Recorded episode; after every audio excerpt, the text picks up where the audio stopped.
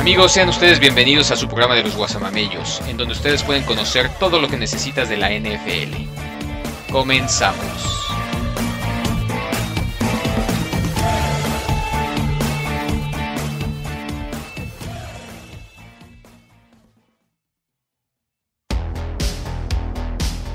Hola, ¿cómo están? Eh, bienvenidos al podcast de los Guasamamellos. Hoy 16 de mayo, después de un par de semanas de que se ejecutó el draft de la temporada 2023 de la NFL y una semana después de que se liberó el calendario, les vamos a platicar de las dos cosas, un poco de quiénes fueron los equipos que, que mejor les fue en el, en el draft, eh, cuáles fueron las tendencias en el draft y... Eh, pues un análisis del calendario, ¿no? ¿Cuáles, ¿Cuáles son los equipos que tuvieron más ventaja o más desventaja a la hora de generar el calendario? Aunque ya sabíamos los oponentes, pues también ahora lo que, lo que importa más ver es eh, los tiempos de descanso que tengan, dependiendo de cuándo jueguen en prime time, de cuándo sea su semana de descanso y qué tanto tienen que viajar, ¿no? Entonces, este, ahí se ve la fortaleza del calendario, vamos a platicar de eso y algunas otras noticias que, que se han dado, importantes todavía en la agencia libre, más recientes como la transferencia de Aaron Rodgers, que por fin se concretó a, hacia los Jets de, proveniente de Green Bay y algunos otros temas. ¿no? Entonces, eh, bueno, si se quedan con nosotros vamos a platicar de, de ese tema. Hoy están conmigo el buen Mandam, el Bebo y el Joe. ¿Qué onda? ¿Qué tal? ¿Qué tal? Oigan, Entonces, rapidísimo, perdón ahí la interrupción, Pat. Venía ahorita con, con, una amiga en el carro y este, le estaba presumiendo del tema del podcast, Guasamamellos, que por cierto nos manda a felicitar, y me hizo la observación que el primer capítulo que hicimos fue el 6 de mayo y precisamente hablando del draft el año pasado. Entonces ya llevamos prácticamente, es, es nuestro primer aniversario aquí en el podcast ah, Guasamamellos, sí, 16 de mayo.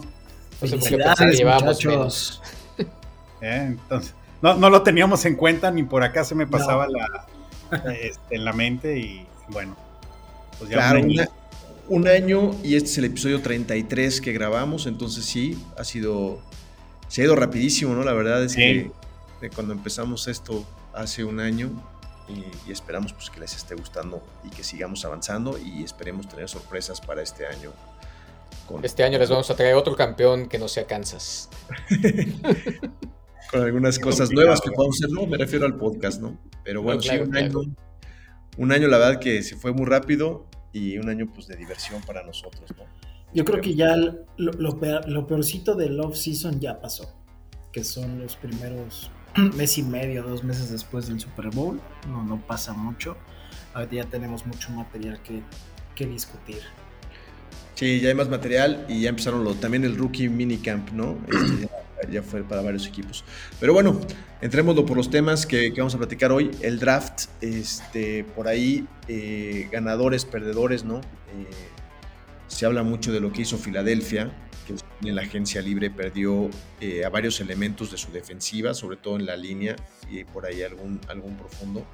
Pero en, en la agencia libre, en la agencia libre pierde muy buenos jugadores a la defensiva, pero creo que está el draft que hicieron Filadelfia, el, me, el, mejor draft, este, el mejor equipo que, que, que, hizo draft, al menos así está. Yo, yo, creo que si siguen esa, esa, tendencia, en tres años van a ser la Filadelfia Crimson Tide, güey. Segundo draft seguido que se lleva elementos de Alabama.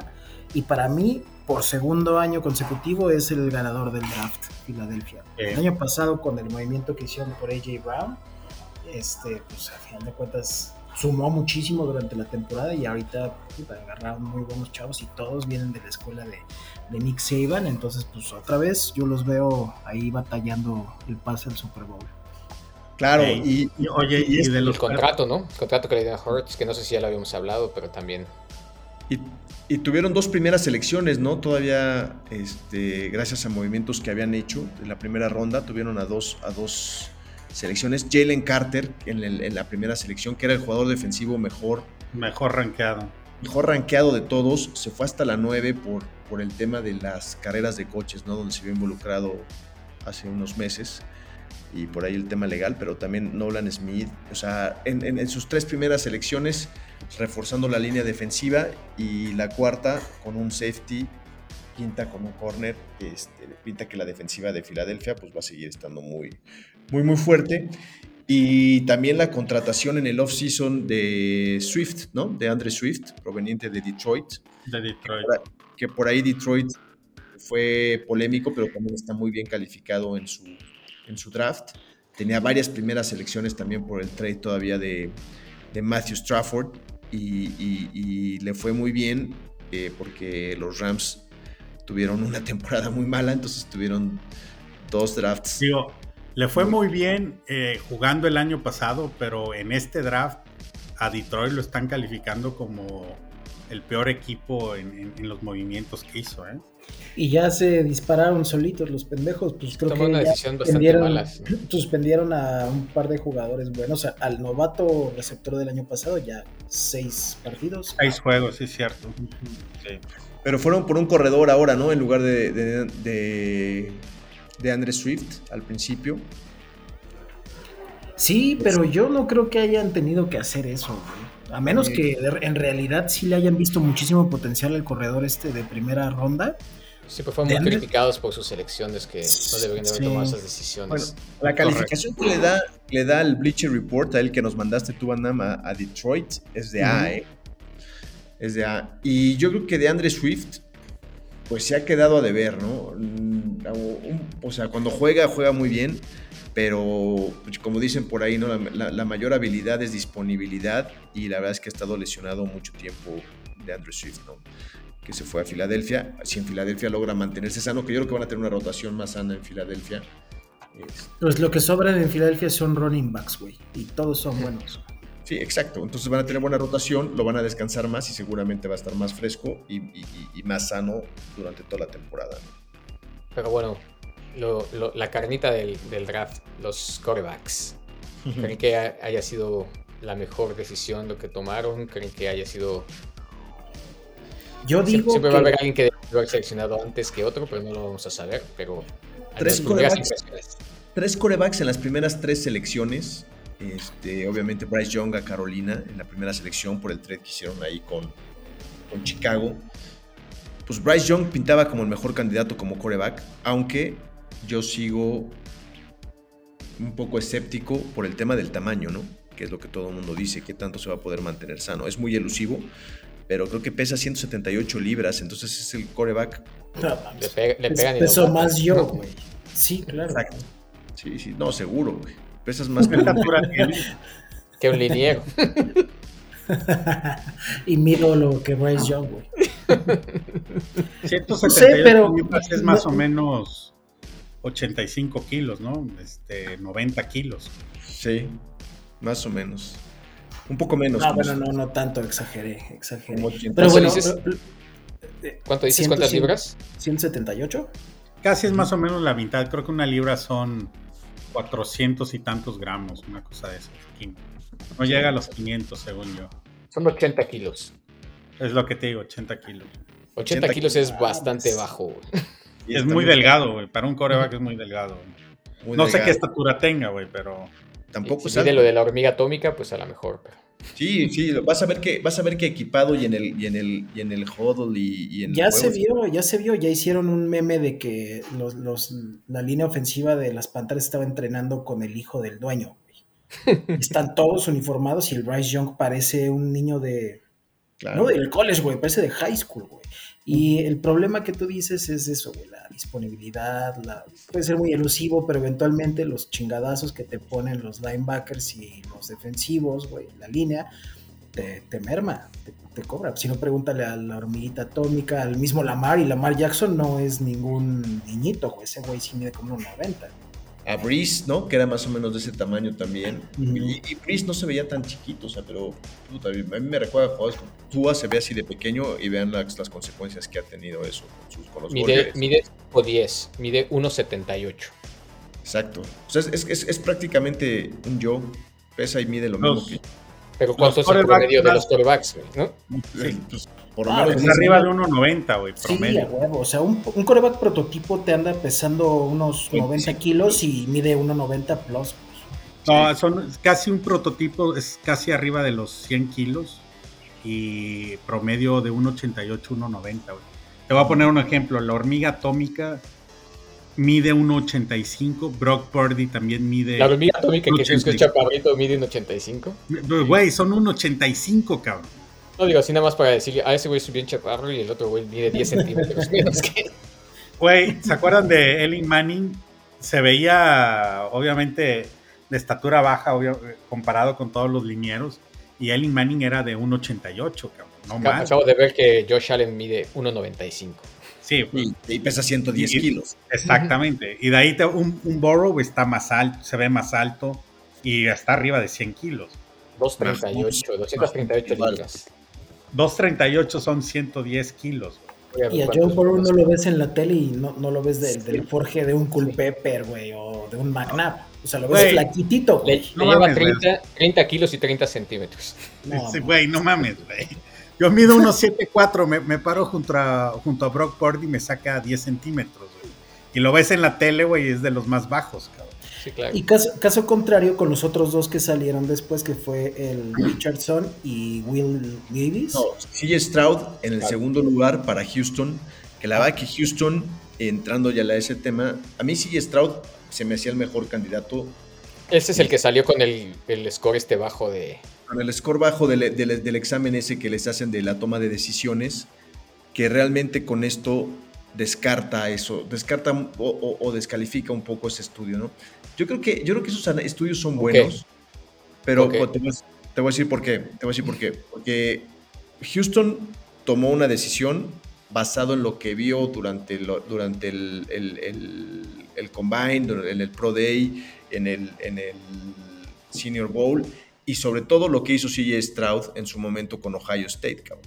Y jugó muy bien, cabrón. Si lo viste jugar 50 partidos en colegial y tomar buenas decisiones, no tienes por qué pensar que con base en un estudio que pudo haber tenido mil circunstancias, este, va a tomar malas decisiones, ¿no? Si viste los partidos, viste la ejecución y viste varias cosas. También, Houston contrató a este O'Brien de head coach y sus, mamadas. Claro, y ahora están cambiando, cambiaron tanto al general manager como Yo nada más digo que también, también pueden tomar malas decisiones. Por supuesto, y, todas estas, y Bryce Young pudo haber sido una mala decisión, y CJ Stroud pudo haber sido una mala decisión, pero yo creo que ese, esas, esas entrevistas en persona con estos eh, candidatos y todo esto son súper, súper valiosos, ¿no?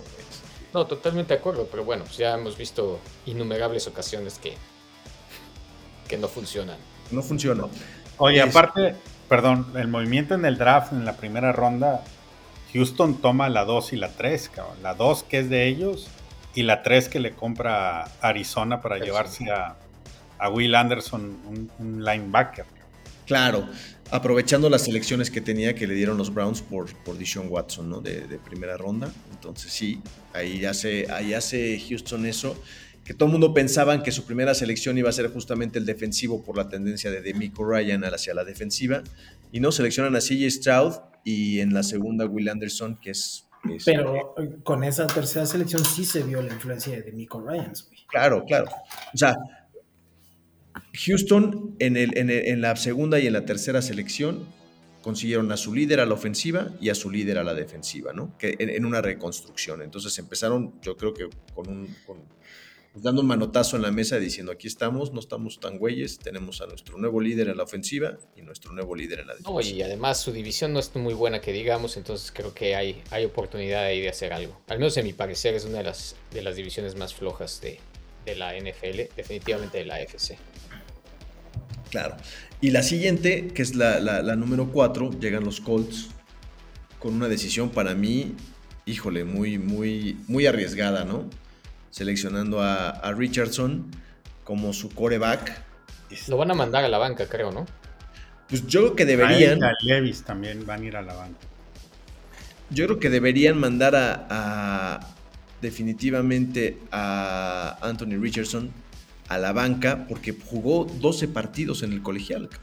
Nada. Pero, pero O sea, ¿tú estarías de acuerdo en, sentar una, una cuarta selección overall? No lo sé. ¿Fue cuarta o quinta?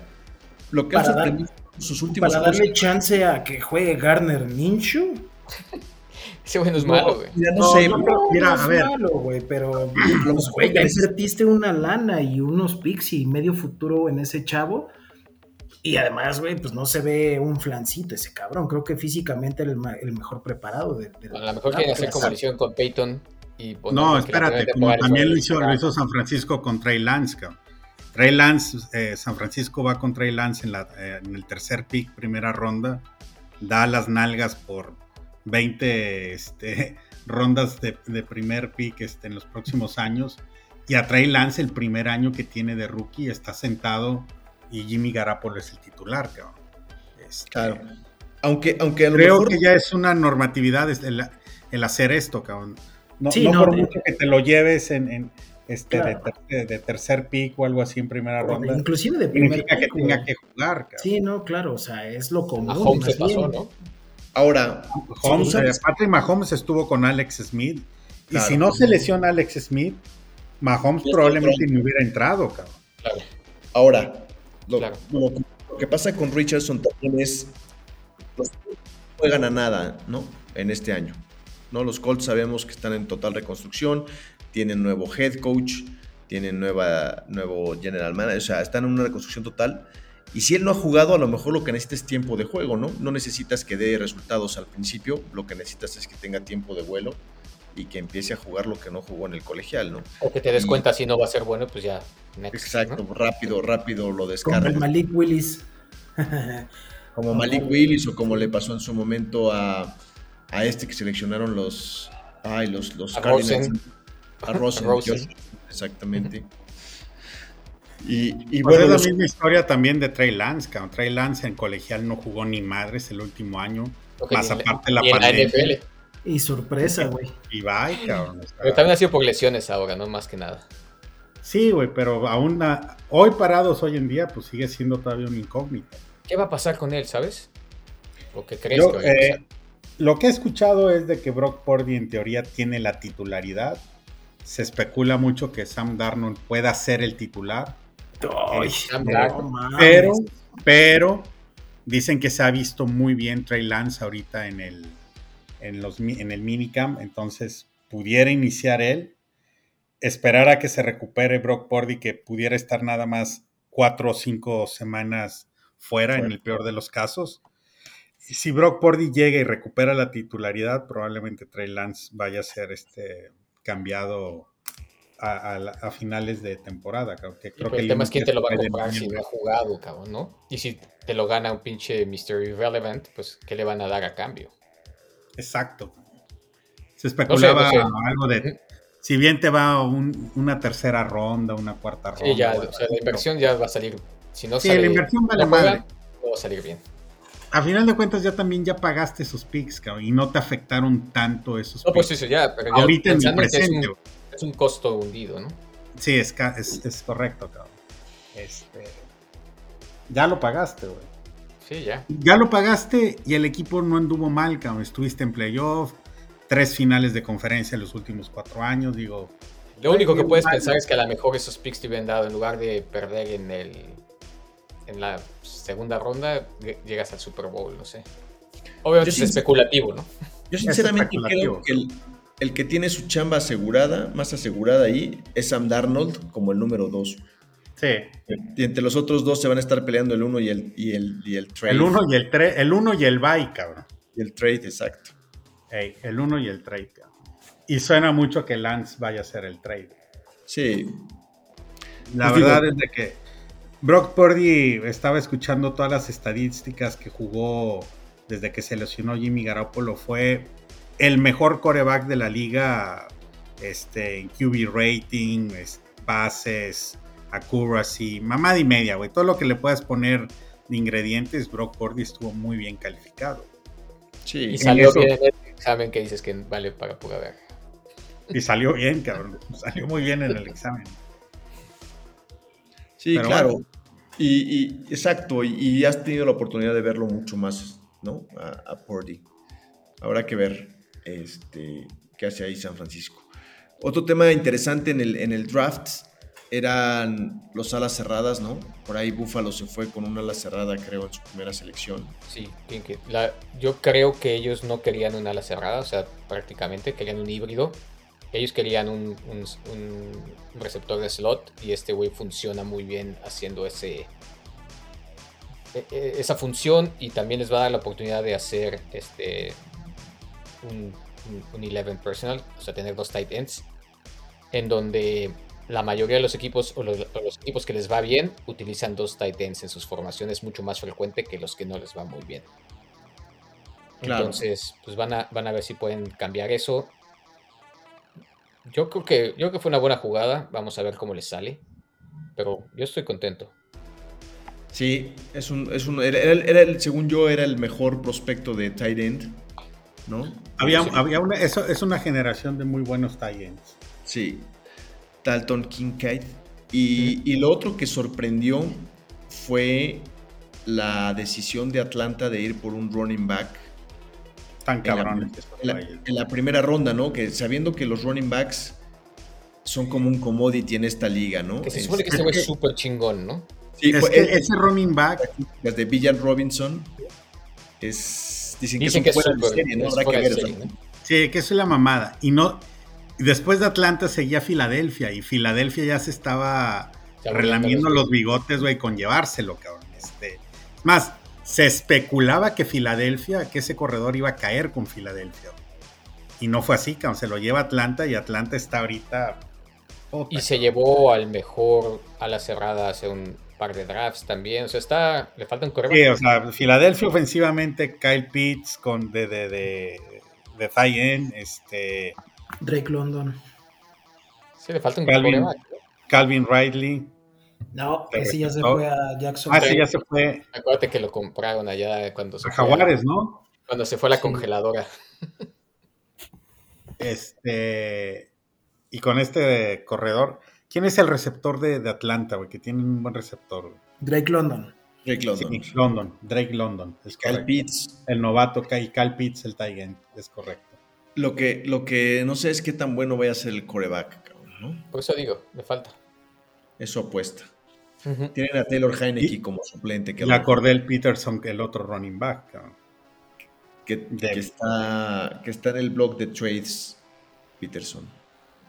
Porque seguramente, sí, seguramente van a jugar con Villan Robinson y le van a dar el 80-90% de los carries. Y otro que, que salió el año pasado de su practice squad, Algier se llama podría ser el segundo sin. Oye, ¿quiénes de, de corredores ahorita todavía hay, hay, hay varios que todavía no agarran equipo, ¿no? Digo. Pues hace rato que hablábamos del, del Siki, ¿no? Del Siki Elliott, estaba el de, el de Tampa, este. Está Fournette. También está Karim Hunt, ¿no? Karim, Hunt, ahí van tres. Mattison, según yo, ya lo apañaron los vaqueros también, el de el ex vikingo.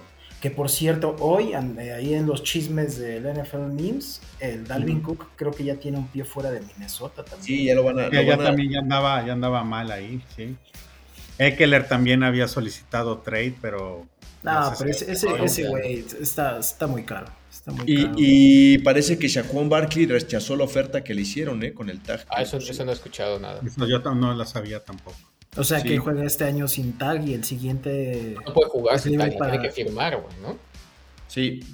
Pero, ¿sabes qué? Siento que va a ser la misma novela que el año pasado sucedió con Divo Samuel, cabrón. Se, especulaba, pidió trade, etcétera, etcétera, etcétera, hasta que una semana antes, dos semanas antes, firmó, cabrón. Y creo que así. Igual le, le dieron contrato. Le dieron contrato. Le dieron contrato. Otro que también de running backs es Mixon, ¿no? También andaba ahí tambaleándose. ¿Por qué con temas legales? Este, pero Barkley, mira, fíjate, los gigantes hicieron una oferta creo que de 12 millones al año, luego otra de 13, luego otra de 14 y la rechazó todas y parece que quiere una de 16 millones, que es demasiado para un, para un running back hoy día, ¿no? Yo creo que sí, ¿no? Yo creo que es bastante. Que eh, sacó no sé cuánto, le, dan a... Esta, ya debe ser su cuarta temporada. Y de cuatro temporadas, de las otras tres, dos se la pasó lesionado.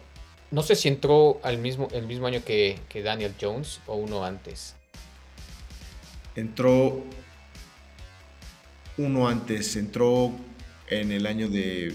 sí, porque Daniel Jones ya se especulaba que no iba a agarrar el quinto año, entonces... Pues este ya está, este ya no, ya no lo pueden extender, ¿no? Pues este ya es después del quinto, ese es su sexto, entonces. Juan Barkley, este según yo es su cuarto año.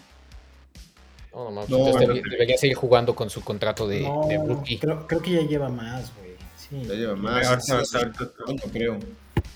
Sí, jugó desde el 2018, 2019, 2020, 2021 y 2022. Ya lleva cinco años, este va a ser su sexto año. Sí, este es el sexto. no seguiría jugando con su contrato de rookie. No, ya no está jugando con su No, por eso, si no, si no fuera el, si fuera el cuarto, seguiría jugando con su contrato de rookie. Y está bien chavo, güey, tiene 26 años.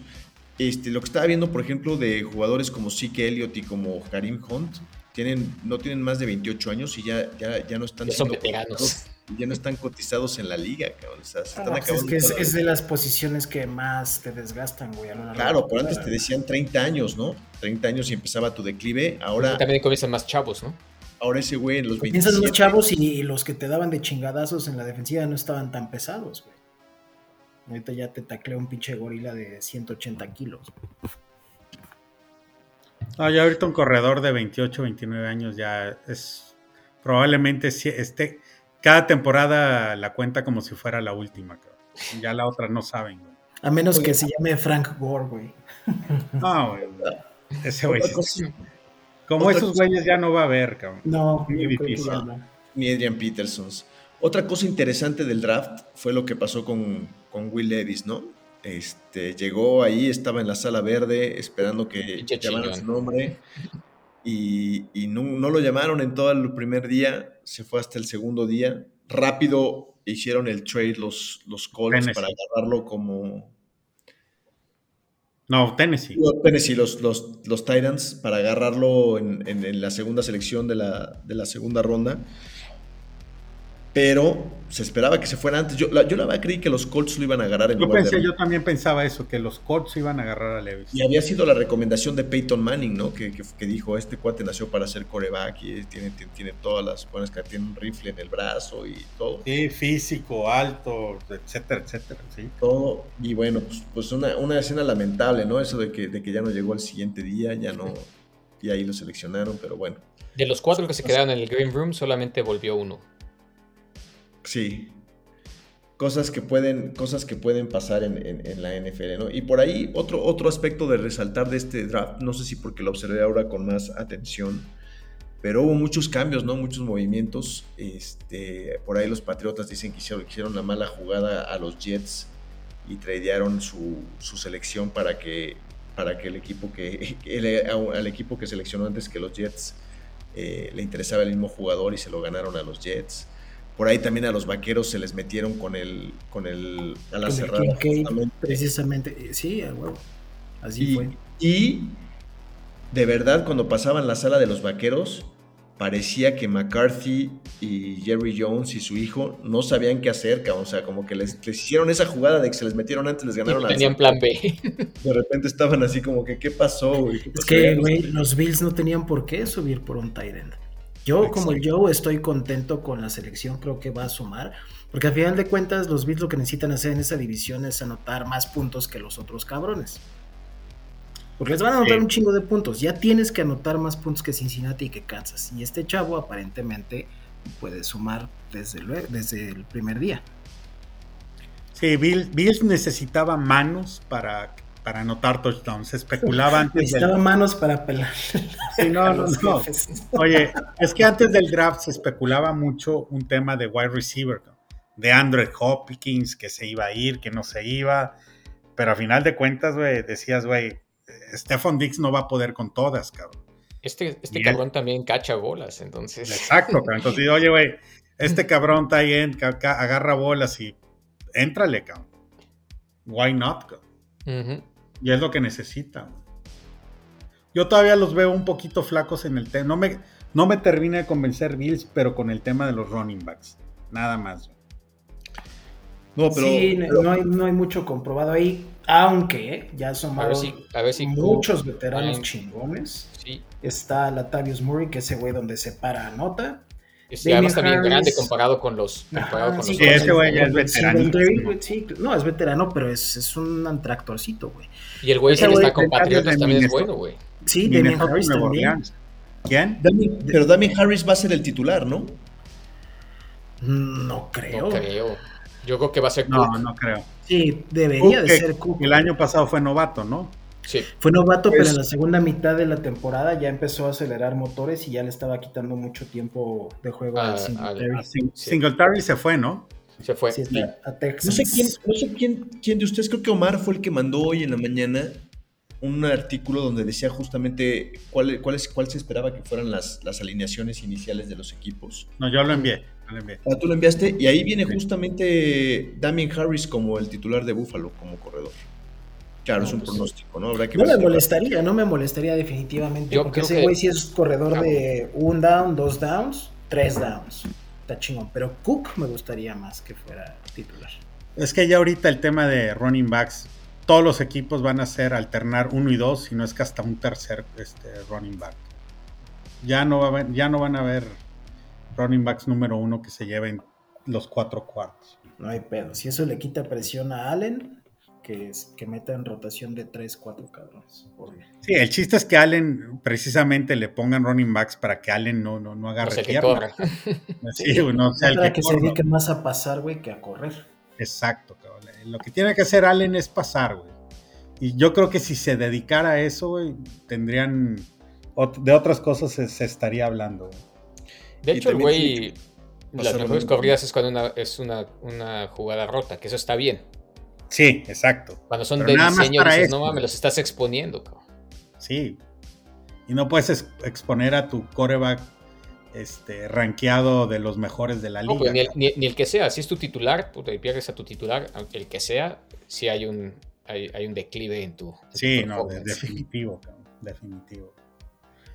Oye, ¿cómo vieron el. Ah, bueno, ya para más o menos darle fin al draft, aparte de, este, de todo lo que hemos hablado. Wide receivers, creo que del Seattle se llevó por ahí de, la, de las elecciones 20, 21 y 22. Comenzaron a salir todos. Comenzaron a salir todos los, los wide receivers, ¿no? Baltimore este, se llevó a Safe Flowers y sí, se Baltimore se llevó Chargers. Chargers. fue Seattle el que se lleva a. Empieza a llevarse el primer wide receiver, después fue Baltimore, y creo que. Ajá, y después Chargers, ¿no? sí. les digo. Sí, que el draft de los Chargers lo calificaron como, como malón, la mayoría. Pero sí, Safe Flowers se lo llevaron en el 22. A mí me da miedo Baltimore porque, bueno, finalmente, y aprovechando el tema de Baltimore y los wide receivers, pues firmaron a Odell Beckham. Le dieron un, un, contrato que yo no, yo no le hubiera dado a Odell Beckham, sobre todo viniendo de un año donde no jugó porque le han tenido que arreglar y rearreglar la rodilla. Y ya también está viejo. Pues tiene 30 años, porque con, esas lesiones, pues ya está. Pero no ha jugado, no ha jugado exacto una temporada completa desde hace mucho. El año pasado no jugó y le dieron 16 millones de dólares por este año. Lamar firmó también. Lamar ya firmó el, contrato más grande de la NFL, aunque no el más grande en dinero garantizado. Y me encantó la declaración de, de Yamar Chase, no sé si la vieron hoy, sobre Joe Burrow. Dice, Joe Burrow no necesita tanto dinero para demostrar que es el mejor este, y, quiere, y quiere hacer que el equipo siga creciendo. Eso porque sigue jugando con su contrato de novato, güey. Vamos a ver. Cuando sea la hora de, sí, cuando sea la hora de negociar, a ver si no le importa. yo, personalmente, para mí, el Burrow es el, el QB número uno, es el más completo, cabrón. No, yo, Mahomes. Para mí, para mí, para mí. Pero, pero bueno, yo, yo, yo, me quedo con Mahomes por mucho. Yo creo que Mahomes ya, ya tiene. O sea, ya, ya puede entrar en la discusión de ser el mejor de todos los tiempos, yo creo. En, términos de habilidad, ¿no? Y Burrow muy cercano, ¿no? Yo creo que Burrow como, como un pasador menos móvil, con de, más de pocket. Y este... a, Burrow y Allen los ponen muchos en el 2-3 o viceversa. Yo me quedo con Burrow sobre Allen. Pero a mí me gusta más Burrow sobre los Mahomes y el, resto. Yo estoy contento con Allen, pero si me dices lo cambias por Joe Burrow, tal vez sí lo haría. Tienes un top 3 ahí, ¿no? Pues, pues yo, creo que no, yo no lo cambiaría, solamente porque ya tienes la química, tienes el. O sea, Sí, ya, ya Allen ya es de Bills, güey. O sea, sí, no, no, obviamente, pues no, no lo haces porque el estado de Nueva York, güey, te, te mata, güey. Pero si tuviera yo mi, mi Madden aquí armando mi equipo y me ganara una feria si quedo campeón, yo igual y si escogería yo. Creo que, creo que es bastante más metódico, creo que es mucho más, eh, como que procesa las cosas y los otros dos son más... Más paciente. los, otros son, más bien, pues hagamos magia y a ver si sale. son magos, güey. y a veces pues no sale. De acuerdo. Este, algo más del draft que se nos esté pasando. No, yo, a la mejor Chicago, Chicago la verdad es que lleva dos, dos años, dos muy buenos drafts, consiguiendo muy buenas selecciones se está armando bien. Creo que fue buena contratación su general manager. Bastante este pool, creo que se, se llama. Y la verdad es que yo creo que está haciendo bien las cosas. Faltan los resultados, pero parece que se está armando bien.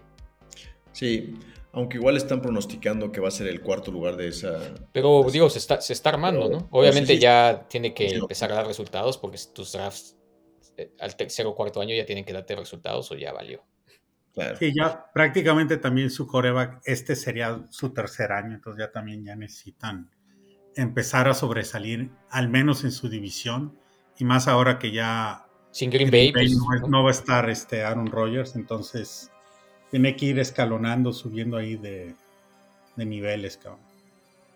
Detroit creo que va a ser el más fuerte de esa división y abajito. Y Kingos, yo creo que todavía está bien. Puede ser ahí una buena pelea. A mí el, primo Cousin, la verdad, no. Y tiene un tema de tope salarial. Eh, Minnesota que se ha tenido de algunos jugadores. ¿Y, se van a quedar sin running back. Se van a quedar sin running back. Este, se deshicieron de, un muy buen ala defensiva que le, hicieron un trade a los Browns muy barato esta semana. Este Cedarius Smith, que lleva, que fue Pro Bowl tres de los últimos cuatro años. Entonces, no sé, no sé, no sé Minnesota a qué le tira, ¿no? Y Cousins, pues ya sabemos que le tiembla mucho en el prime time y todo esto, y, ya tiene 34 años, ¿eh? Cousins también. Sí, Minnesota realmente nada más Jefferson es lo, rescatable. Adam Thielen ya no va a estar con ellos. No, recuerdo, no recuerdo con qué equipo se fue. Este, pero ya no está con Minnesota, entonces. Carolina. Carolina. Bueno, y, y, mientras no se vaya Cook, pues Cook también es bueno. Pero, se especula mucho la salida de Cook, ¿eh? Sí. Por temas de salario también. Pero ahorita están bien, ¿o, cómo? O sea, si no, no los dejarían estar en el, en el roster ahorita, ¿no? No puedes estar arriba del salario. No sé creo que cuando firmen los contratos de los novatos y así se van a meter en el problema, si es que no, no logran renegociar con él. Mm. Creo que están esperando que de última alguien les ofrezca algún trade para rescatar algo y no tener que soltarlo nada más así de gratis. Este, pero bueno, ese es, entonces. Y bueno, nada más para redondear el tema del draft, pues un espectáculo, ¿no? Yo creo que ahora eh, creo que es el draft más visto en la historia, este, presencialmente, fue ahora en Kansas buen ambiente e hicieron pues, una fiesta y como todo lo que hace la NFL seguramente ganaron mucha lana por, por televisarlo, por, por todos los patrocinios y por todo lo que, lo que pasó, ¿no? Este, cada vez un evento más, más mediático y, más monetizable para la NFL, ¿no? El, tema del... No, pues estuvieron, obviamente hablando solamente de dinero, pero creo que ya firmó, por ejemplo, Peacock algunos partidos que los van a hacer en streaming en exclusiva. Está, obviamente es un negocio. Y están firmándose buenos contratos también de transmisión. Creo que la NFL, el NFL Sunday Ticket ya se salió de, de DirecTV. Algo va a haber Ya DirecTV ya no, ya no trae el Sunday Ticket. Entonces ya plataformas como Amazon y YouTube, principalmente YouTube, sí, este, van a agarrar buenos partidos. Entonces, no termino todavía de entenderle cómo chingado vamos a ver aquí o qué plataforma vamos a pagar para poder ver todos los juegos, pero bueno. No, y además ahora ya no, creo que ya no puedes, hablando ahorita un poco del calendario, estaba leyendo que ahora las, las, eh, estas, las, los canales de televisión ya no tienen exclusiva ciertos juegos. Es correcto. Ahora, creo que son flexibles, entonces no sé bien al final si tú tenías una cadena o algún tipo de, de contrato, contrato de, para ver estos, partidos, a lo mejor ya no lo vas a poder ver a la mega hora. Va a estar interesante. Y muchos juegos los, jueves por la noche o algo así, algunos se los va a empezar a llevar Amazon y, no vas a tener más que verlos por ahí, cabrón. Sí. Bueno, pero no sé si el Sunday Ticket va a seguir funcionando. Yo creo que sí va a seguir funcionando. Pero creo que ya no con DirecTV. El ticket de DirecTV. O sea, DirecTV antes tenía su Sunday Ticket. Y ya, se, ya expiró eso, ¿no? Y ya expiró ese tema, güey. Sí. O sea, si tú tienes. YouTube, creo. Si tú tienes y pagas DirecTV, hablando de Estados Unidos, y dices, oye, quiero contratar la NFL, el Sunday Ticket, ya no, ya no tienes esa opción.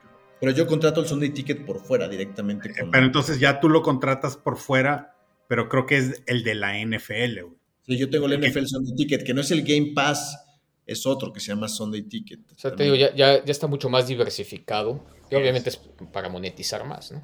El mío se llama Game Pass. El mío también es Game Pass y según yo en México, ese todavía lo van a respetar. ¿Y quién lo vende? Sí, porque, es la NFL, güey. Es el, streaming de la NFL. Así es. que hay otro, es que hay otro de la hay otro streaming de la NFL diferente que no es el Game Pass ahora también. NFL El Red Zone, el Red Zone tiene uno. Bueno, el Red Zone está dentro del Game Pass también. Así es. O sea, plataformas que en donde puedas comprar para ver, digamos, todos los juegos uno, está el Game Pass, y aquí ya desconozco, pero he escuchado mucho de que YouTube puede ser uno de ellos. Según YouTube compró la, lo, de, lo que tenía, creo que DirecTV, ahora lo tiene YouTube, creo. Así es. Está el que mencionas, el Peacock, y está el otro que es este Amazon. Amazon empezó el año pasado, pero solo con algunos juegos. los jueves, o la mayoría de los, jueves. La mayoría de los jueves. pero aún así, en la mayoría de los jueves, podías verlos a través de Game Pass. No sé ahora cómo vayan a ser las restricciones de que, oye, yo soy, me ves el huevo por, Amazon, y, y, nomás lo vas a ver por ahí, cabrón. Los únicos dos jueves que no tenía Amazon era el, el kickoff inicial, que no lo tuvo, y, el, de Thanksgiving. Y ahora añadieron un nuevo juego para el Black Friday. El Black Friday. Sí. Bueno, vamos a son dos juegos, ¿no? ¿En Black Friday o es uno solo? Creo que uno nada más, creo. Sí, es uno solo. Vamos a entrar al tema del, calendario. Este, se hizo el, release del calendario el 11 de mayo. Eh, la verdad ya sabíamos todos los oponentes que iban a, tener cada equipo y si iban a jugar de local o de visitante. Lo que hicieron ahora fue ya calendarizarlo por semana. Y... El 10, ¿no? El 10 hicieron el release de los de Europa. El... Sí, días antes sacaron dos, tres juegos. Empezaron a sacar sus sneak peeks, ¿no? No, pero los de Europa creo que el, 10 dijeron, estos son los que se van a jugar en Europa. Que ahora, el 11, hay juego en México, van a haber dos juegos en Londres. Y en Alemania también. ¿Dos en Alemania? Uno en Alemania, ¿no? Creo que, no sé. Uno en Berlín, uno en Berlín y, dos en Múnich. Sí, son dos en Alemania. Y Jacksonville juega dos semanas seguidas en Europa. Una de visitante y una de local. Sí. Uno en Wembley y otro en, Tottenham. Tottenham. Ajá. Que ese es el que juega de visitante con Buffalo, que es local en Tottenham. ¿Quién es local? Buffalo en Tottenham. Qué chinga. Qué... Digo, a favor ese juego para Jacksonville. Pues le conviene a Jacksonville jugar. Pues digamos que ya no está tan underdog en Tottenham. No, y además esos güeyes ya están en Europa. Ese es su segundo juego. Y Buffalo tiene que volar. Digamos que ese juego para Jacksonville es, tiene ligera ventaja, güey, porque digo, no lo vas, no lo va a ir a jugar al campo de Bills, lo va a ir a jugar a una cancha neutral. Y ellos ya estaban en Europa, en, o sea, no tienen que viajar. No, y aparte Jaguares se ha hecho de buena afición en Inglaterra. Así Porque lleva jugando creo que varios años consecutivos, ¿no? O sea, sí, trae este juego, o sea, sí trae ventaja Jacksonville porque dices, oye, güey, posibilidades de ganarlo, pues Bills no juega en casa, no estoy en un ambiente hostil, eh, probablemente no esté nevando, etcétera, etcétera. Claro que es ventaja para, para Jacksonville. Poquita o mucha, pero ventaja, güey, a final de cuentas. No, claro. Estoy, de, hecho, el cabrón este, el dueño de los de, Jacksonville, también tiene un, equipo ahí en, Inglaterra, el Fulham. Sí, el Fulham de Londres. Igual que los dueños de Tampa Bay son los dueños del Manchester United, ¿no? Este, pero bueno. Oye, lo que eh, decía, perdón, Adolfo, lo que decía Omar, ¿no? Al principio, cómo hay equipos que de repente les afecta tantos viajes y de repente jugar un, jueves por la noche y luego este, la siguiente semana un Monday night o cosas así, puta cabrón. Sí, justo iba ese tema, el, artículo este que mandó Mar de Sharp Football Analysis, está muy interesante, ¿no? Porque, porque hace justamente ese, ese análisis basado en, eh, uno, la, la fortaleza de los oponentes y la otra, la dificultad del calendario en términos de la temporización del mismo. ¿Y a qué se refieren con eso del tiempo? Pues justamente a cuándo te toca el bye y justamente qué tan, qué tan seguido tienes que jugar o cómo tienes menos días de descanso, ¿no? Y aquí pusieron, este, hacen ese análisis y por ejemplo hablan de, por ejemplo, equipos como los Jets, los Osos y los Comanches, tienen 12 días extra de descanso sobre sus oponentes y eso es un buen para, para, para, de, recuperarte de lesiones y todo. Ahora, esos 12 días son el, acumulado de toda la temporada. Sí, no son consecutivos. la temporada, claro. Pero, son aún así es un chingo, cabrón. Y eso sin contar que volando, yo te, te eso son, días. mira, si planchas los 12 días en 17 jornadas, güey, es un día de ventaja casi por semana, cabrón. Claro. Sí, claro. Y es un chingo, güey. Ahí te va, los 49 tienen 20 días menos. Esos güeyes se jodieron cabrón. Sí. ¿No? 20 días menos. 20 días menos de descanso que sus oponentes. De descanso, exacto. Y dicen que los, los, los, equipos que salieron más lastimados por este tipo de circunstancias son los jefes, los seguidos de los 49 y, y de las águilas que bueno, también son los equipos más fuertes, ¿no? Por clasificación de la NFL, enfrentan equipos mucho, más, mucho más complicados porque todos ganaron su división y tienen que enfrentar, obviamente, a todas las divisiones de sus, digo, a, a todas las divisiones. A todos los oponentes más fuertes de la división. Pero también, este, cuando en los juegos que no son de, específicamente de división, juegan contra primeros lugares de otras divisiones. es correcto. Y también Siempre verás a los, a los Filadelfia y San Francisco, que fueron el 1 y 2 la temporada pasada, se van a enfrentar con casi puro 1 y 2 de, este, de la liga. O sea, los juegan, su, obviamente su división, que es, parejo para todos. Así es. Juegan contra otra división de la nacional, que es parejo para todos. Así es. Y después creo que juegan contra el. La primera, con otra división de la americana. Pero, ahí sí juegan pero la mejor, la Top Cup y además, si tú eres el 1, vas contra el 1, el 2 contra el 2, el 3 contra el 3 y el 4 contra el 4. Es correcto. Y ves que tienen ahora 17 juegos también contra los que juegan. Ese número 17 también van el 1 contra el 1 y, el, y así. Exacto. Ahora, chequen esto. ¿Realmente esto importa o no? Y haciendo el análisis del año anterior, los equipos que tuvieron menos días de descanso fueron los empacadores, los Patriotas y los Texans, que tenían una diferencia de menos 10 versus sus contrincantes, y todos terminaron por debajo de su expectativa de juegos ganados. ¿no? Correcto. Y los que, y los que tuvieron... Eh, más favorable. Más favorable fueron los Bills y los Leones, y fueron por encima de sus, de sus ganados esperados. ¿no? Este, los Bills tienen ese, ese, ese tema del, del, juego que no participaron por, por la... Sí, porque yo me acuerdo uno en donde jugaron casi con tres días de consecutivos cuando jugaron contra Cleveland, creo, que se tuvieron que ir a jugar a Detroit. Sí, también algo, algo que yo preguntaba en la mañana es, cuando ya empieza la temporada, termina un juego, ¿y qué hacen los jugadores? Realmente ya no entrenan en la semana a tope, ni nada por el estilo, ni incluso a veces este, ni hay jugadas este, agresivas o severas en, los entrenamientos. Lo más agresivo que, se pueda dar es ahorita precisamente de junio a agosto, donde los equipos y los jugadores están a tope, güey, tratando de ganarse un lugar, etcétera, etcétera. Empieza la, la temporada y ya prácticamente los jugadores están con el librito en la cabeza, lo que tienen que hacer en cada jugada, terminan el juego. Recuperación, ¿no? Sí, recuperación y se acabó. He escuchado en algunos eh, momentos en que, voy a poner de ejemplo, Nick Bosa, este, jugaban en San Francisco y al día siguiente, lunes, martes, miércoles, andaba en San Diego en su casa y después se reportaba con el club por ahí de miércoles, jueves. O sea, Así es, güey. No, no es tan como que digas, puta cabrón.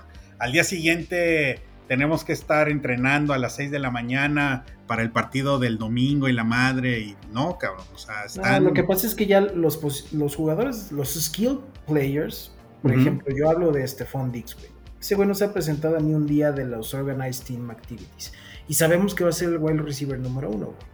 Entonces, dependiendo de tu lugar en el roster, tienes que romperte la mano. O sea, es el nivel de, posicionamiento del roster que tienes, güey, es el de acuerdo. inversa de, la, de cómo te tienes que romper la mano. Y, sabiendo que entre más entrenes y más juegos, pues más te jodes. Entonces, lo que quieren es menos... Oye, ves a un George Kittle en las luchas libres, este, luchando y haciéndole a la mamada. Exacto, güey. El, Gronk salía con strippers, güey, y también le entró a las luchas y llegaba, güey, y, ponía récords, güey.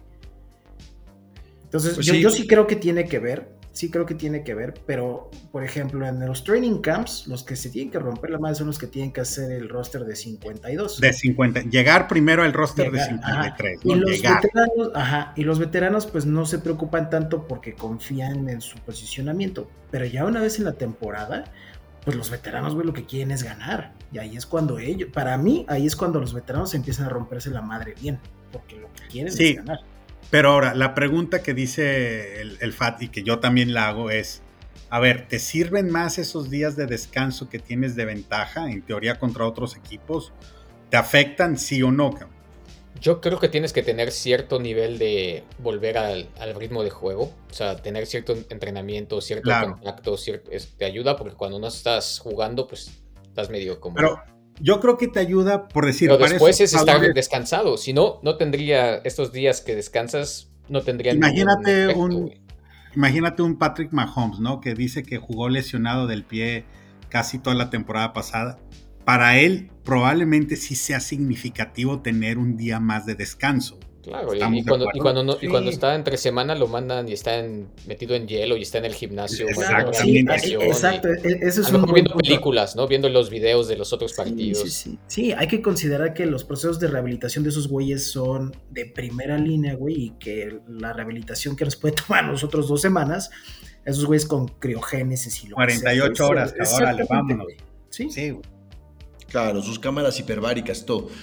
Y, lo que hacen mucho son los walkthroughs del plan de juego este, para el siguiente partido, ¿no? Y ver, y ver, ver, videos, ver videos de los otros. Walkthrough, el plan y lo que entrenan en el campo es básicamente el desarrollo de esas jugadas, pero sin mucho, sin, sin contacto. Así no se quieren lesionar entre ellos, ¿no? Ahora, mucho de esto está basado en los contratos de los jugadores. Obviamente hay, hay contratos individuales que tienen ciertas ciertos beneficios adicionales, pero el principal en este caso es el contrato colectivo con el NFL Player Association, ¿no? Y entonces, este, por ciertas reglas, ya no tienen que tener contacto o solamente pueden tener ciertos reps de contactos. Este, han hecho mucho énfasis en que las OTAs son, este, algunas son voluntarias, entonces pues quien decida no ir no tiene por qué ser en determinado momento penalizado por el equipo. por eso cambiaron también los, los, partidos de pretemporada, que sean tres. Ah, aunque le sumaron uno más. Aunque le sumaron uno, relevante, güey. Entonces ahí salieron perdiendo, güey. Claro. Es más dinero también. Sí, sí, Pero, sí. es más dinero para ellos. Entonces, esa es, ese es, es, una parte del, del, contrato, ¿no? Este... Oigan, una pregunta ahorita que ah, dijeron pretemporada. Eh, es necesario que los, las, un Stephon Dix tenga que estar a huevo ya en la pretemporada o, hay ocasiones en las que omiten estar en esos tres juegos. Van a los juegos, no, los meten todo el tiempo, pero están en... Están La pregunta es si ya tienen que estar, güey. Yo creo que no tienen que estar, pero... O sea, ¿tú te refieres ya en pads? Oh, no, o sea, a ver, este, para entrar? El primer juego de pretemporada, Stephon Dix ya tiene que estar ahí con el uniforme puesto y casco, aunque pues juegue una jugada, cabrón. A lo, mejor ni, juegan y están ahí nada más en el, en el estadio. Yo, creo que sí, porque yo he visto así a corebacks, güey. Están todos, ¿no? O sea, yo me acuerdo a Manning, güey, así en la pretemporada siempre salía con su gorrito, güey. Jamás hizo un rep de, pretemporada, güey. Pero Al final están haciendo viendo. Los corebacks jugaban en pretemporada, el primer juego jugaban nada más un drive. Eh, segundo juego nada más jugaban eh, dos drives. Tercer juego un cuarto y cuarto juego que eran cuatro medio tiempo y se acabó. Sí, no juegan, no juegan mucho. Nadie, que puta, hay un chingo de lesionados en la pretemporada. Pregúntale a Kurt Warner, güey. o sea que no los quieren arriesgar y todos los años alguien se chinga que es bueno en, la pretemporada o en, los pinches entrenamientos. Sí, pues te digo, pregúntale a Kurt Warner, güey. Claro. El que se lesionó fue quién, Mark, Mark Bulger o no, Trent Green, ¿no? Trent Green. y, ahí surgió Kurt Warner y. Yo vi la película. Sí. Man in the Arena, ¿no? Sí. Este, oigan, y bueno, las de las fechas importantes, este, en Thanksgiving, tres partidos, ¿no? Que ya están definidos, partidos en Navidad también. El, el que abrieron estuvo bastante raro, ¿no? Detroit, Kansas. Sí, a, mí me, gustó porque se le va a dar como que un empujoncito más a, los leones que ahorita van, van Sí, se los van a les van a empujar todo. Sí, no, les van a dar un empujoncito, exacto, o sea, les van a bajar es que Detroit ganó, ganó muchos de sus últimos juegos, ¿eh? Con, con, rivales fuertes, o sea, no es que, no es que sea un flancito. Sí, no, no, no, seguramente no. bueno, el de apertura, este, y si me recuerdan por ahí los juegos del Thanksgiving y de, y de Black Friday, ahí por ahí los tiene alguien yo, Yo sé el de la noche que es Seattle contra San Francisco. En la mañana creo que es, Detroit Green Bay. Y el otro es Washington, creo, ¿no? Washington Dallas. Washington Dallas. Washington Dallas, los, juegos divisionales. el de Black Friday creo que ahí les va. Lo voy a es Green Bay visitando a Detroit en la mañana. Luego el del mediodía es Washington visitando a Dallas y el de en la noche es San Francisco visitando a, a Seattle. Muy y luego el del viernes, que es el Friday 24 de noviembre, es Miami visitando a, a los Jets. todos divisionales. Todos divisionales. Sí. Ese, Miami Jets también está bueno, cabrón. Sí, eso es jueves 23 y viernes 24. Después de ahí, los de prime time de, de Navidad. diciembre de Navidad son... Uno en Cincinnati, creo, ¿no? Es lunes 25 de diciembre. Raiders visitando a Kansas en la mañana a las 12. Al mediodía, Gigantes a Filadelfia. Y en la noche, Baltimore Ravens. Ah, no, Baltimore, Ravens, es el, mismo. Baltimore, bueno, güey. Baltimore visitando chinga, mis 49ers. No mames, cabrón. Hasta nervioso te pusiste. Sí, güey, discúlpenme. esos son los del 25 de diciembre. Y luego te vas la próxima semana que es... El de Año Nuevo. El de Año Nuevo. No hay en Año Nuevo, todo se juega en el 31. El sábado 30, bueno, hay jueves 28, Jets Cafés. Sábado 30, Detroit visitando a, a Dallas, buen juego. Y el domingo 31 juegan todos, no va a haber Monday Night. Ahí ya no hay Vice, ¿va? Aquí ya no hay Vice. Ahorita les digo dónde terminan los Vice. Semana 18 es todos los juegos son el domingo 7. Todos los juegos son el domingo 7. Y aún en horarios por definir, ni siquiera los están este los están poniendo. Programando. Y luego Semana 15 ya no hay Vice. Semana 14 hay dos Vice. Es Arizona y Washington. Entonces prácticamente en la, semana 14 se, acaban los Vice. Es correcto. Y bueno, cada semana nos van a sorprender con algunos muy buenos partidos. Creo que los que valen mucho la pena ver es ese, esa revancha San Francisco-Filadelfia, por ejemplo, o, o, el Kansas City-Filadelfia.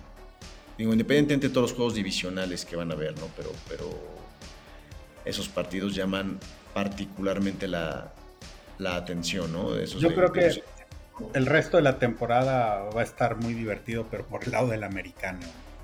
La verdad es que por el lado de la nacional hay muy pocos rivales con, alto poder. Este, nomás veo fuertes, fuertes, fuertes. Filadelfia y San Francisco, ¿no? Filadelfia y San Francisco, de ahí en fuera hay un escalón abajo. Dallas, Dallas, es el rankeado número 3, exacto. Sí, Dallas, Seattle, este. Y fíjate, Dallas es el rankeado número 3 y creo, no, no quiero mencionar, hay un abismo, pero sí hay una ligera distancia entre el 2 y 1 que son San Francisco y, y, Filadelfia. Es más, en, los, juegos programados para ganar hay como tres juegos de diferencia entre ellos. Sí, entonces es, mucha la diferencia. Obviamente todo esto es en papel, ¿no? Falta ver qué. Falta ver que lo cumplan, Y, pero por el lado de la americana, puta, cabrón, este, hay bastante de donde Cincinnati, Baltimore, eh, Bills. las, mismas divisiones dicen. Ahorita Jets se, puso a, tiro de piedra a hacer daño. Jets, y Miami está complicado para nosotros. Cleveland y Baltimore ahí también es complicado para Cincinnati. Kansas tiene Cincinnati no la va a ver flancito, ¿eh?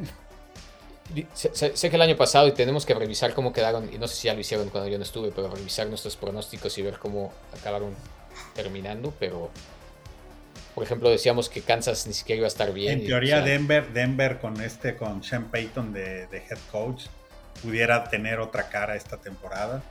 Porque realmente con, en Russell Wilson es un buen coreback. Sí. Yo había puesto a Denver en segundo lugar, güey, a Kansas en tercero. Sí, güey. Raider que veía bien y Creo que ese va a ser el tema de nuestro siguiente podcast, ¿no? En lo que está la pretemporada, por supuesto, con, las noticias, pero hacer nuestros pronósticos, revisar cómo nos fue el, del, año pasado y hacer los pronósticos de cómo van a quedar las divisiones para este año. Este, va, a ser, va, a ser, va a ser interesante hacer ese, ese, ese pronóstico. Pero bueno, este, pues aquí los dejamos. Estas fueron las noticias, el, nuestra visión de, de, cómo, cómo fue el draft y el calendario. Este, siguiente podcast en algunas semanas seguramente hablaremos de nuestros pronósticos. Muchas gracias por escucharnos. Recuerden que estamos en Spotify, Amazon, Apple. Y bueno, pues hablamos a la siguiente. Muchas gracias. Adiós. Gracias, bye.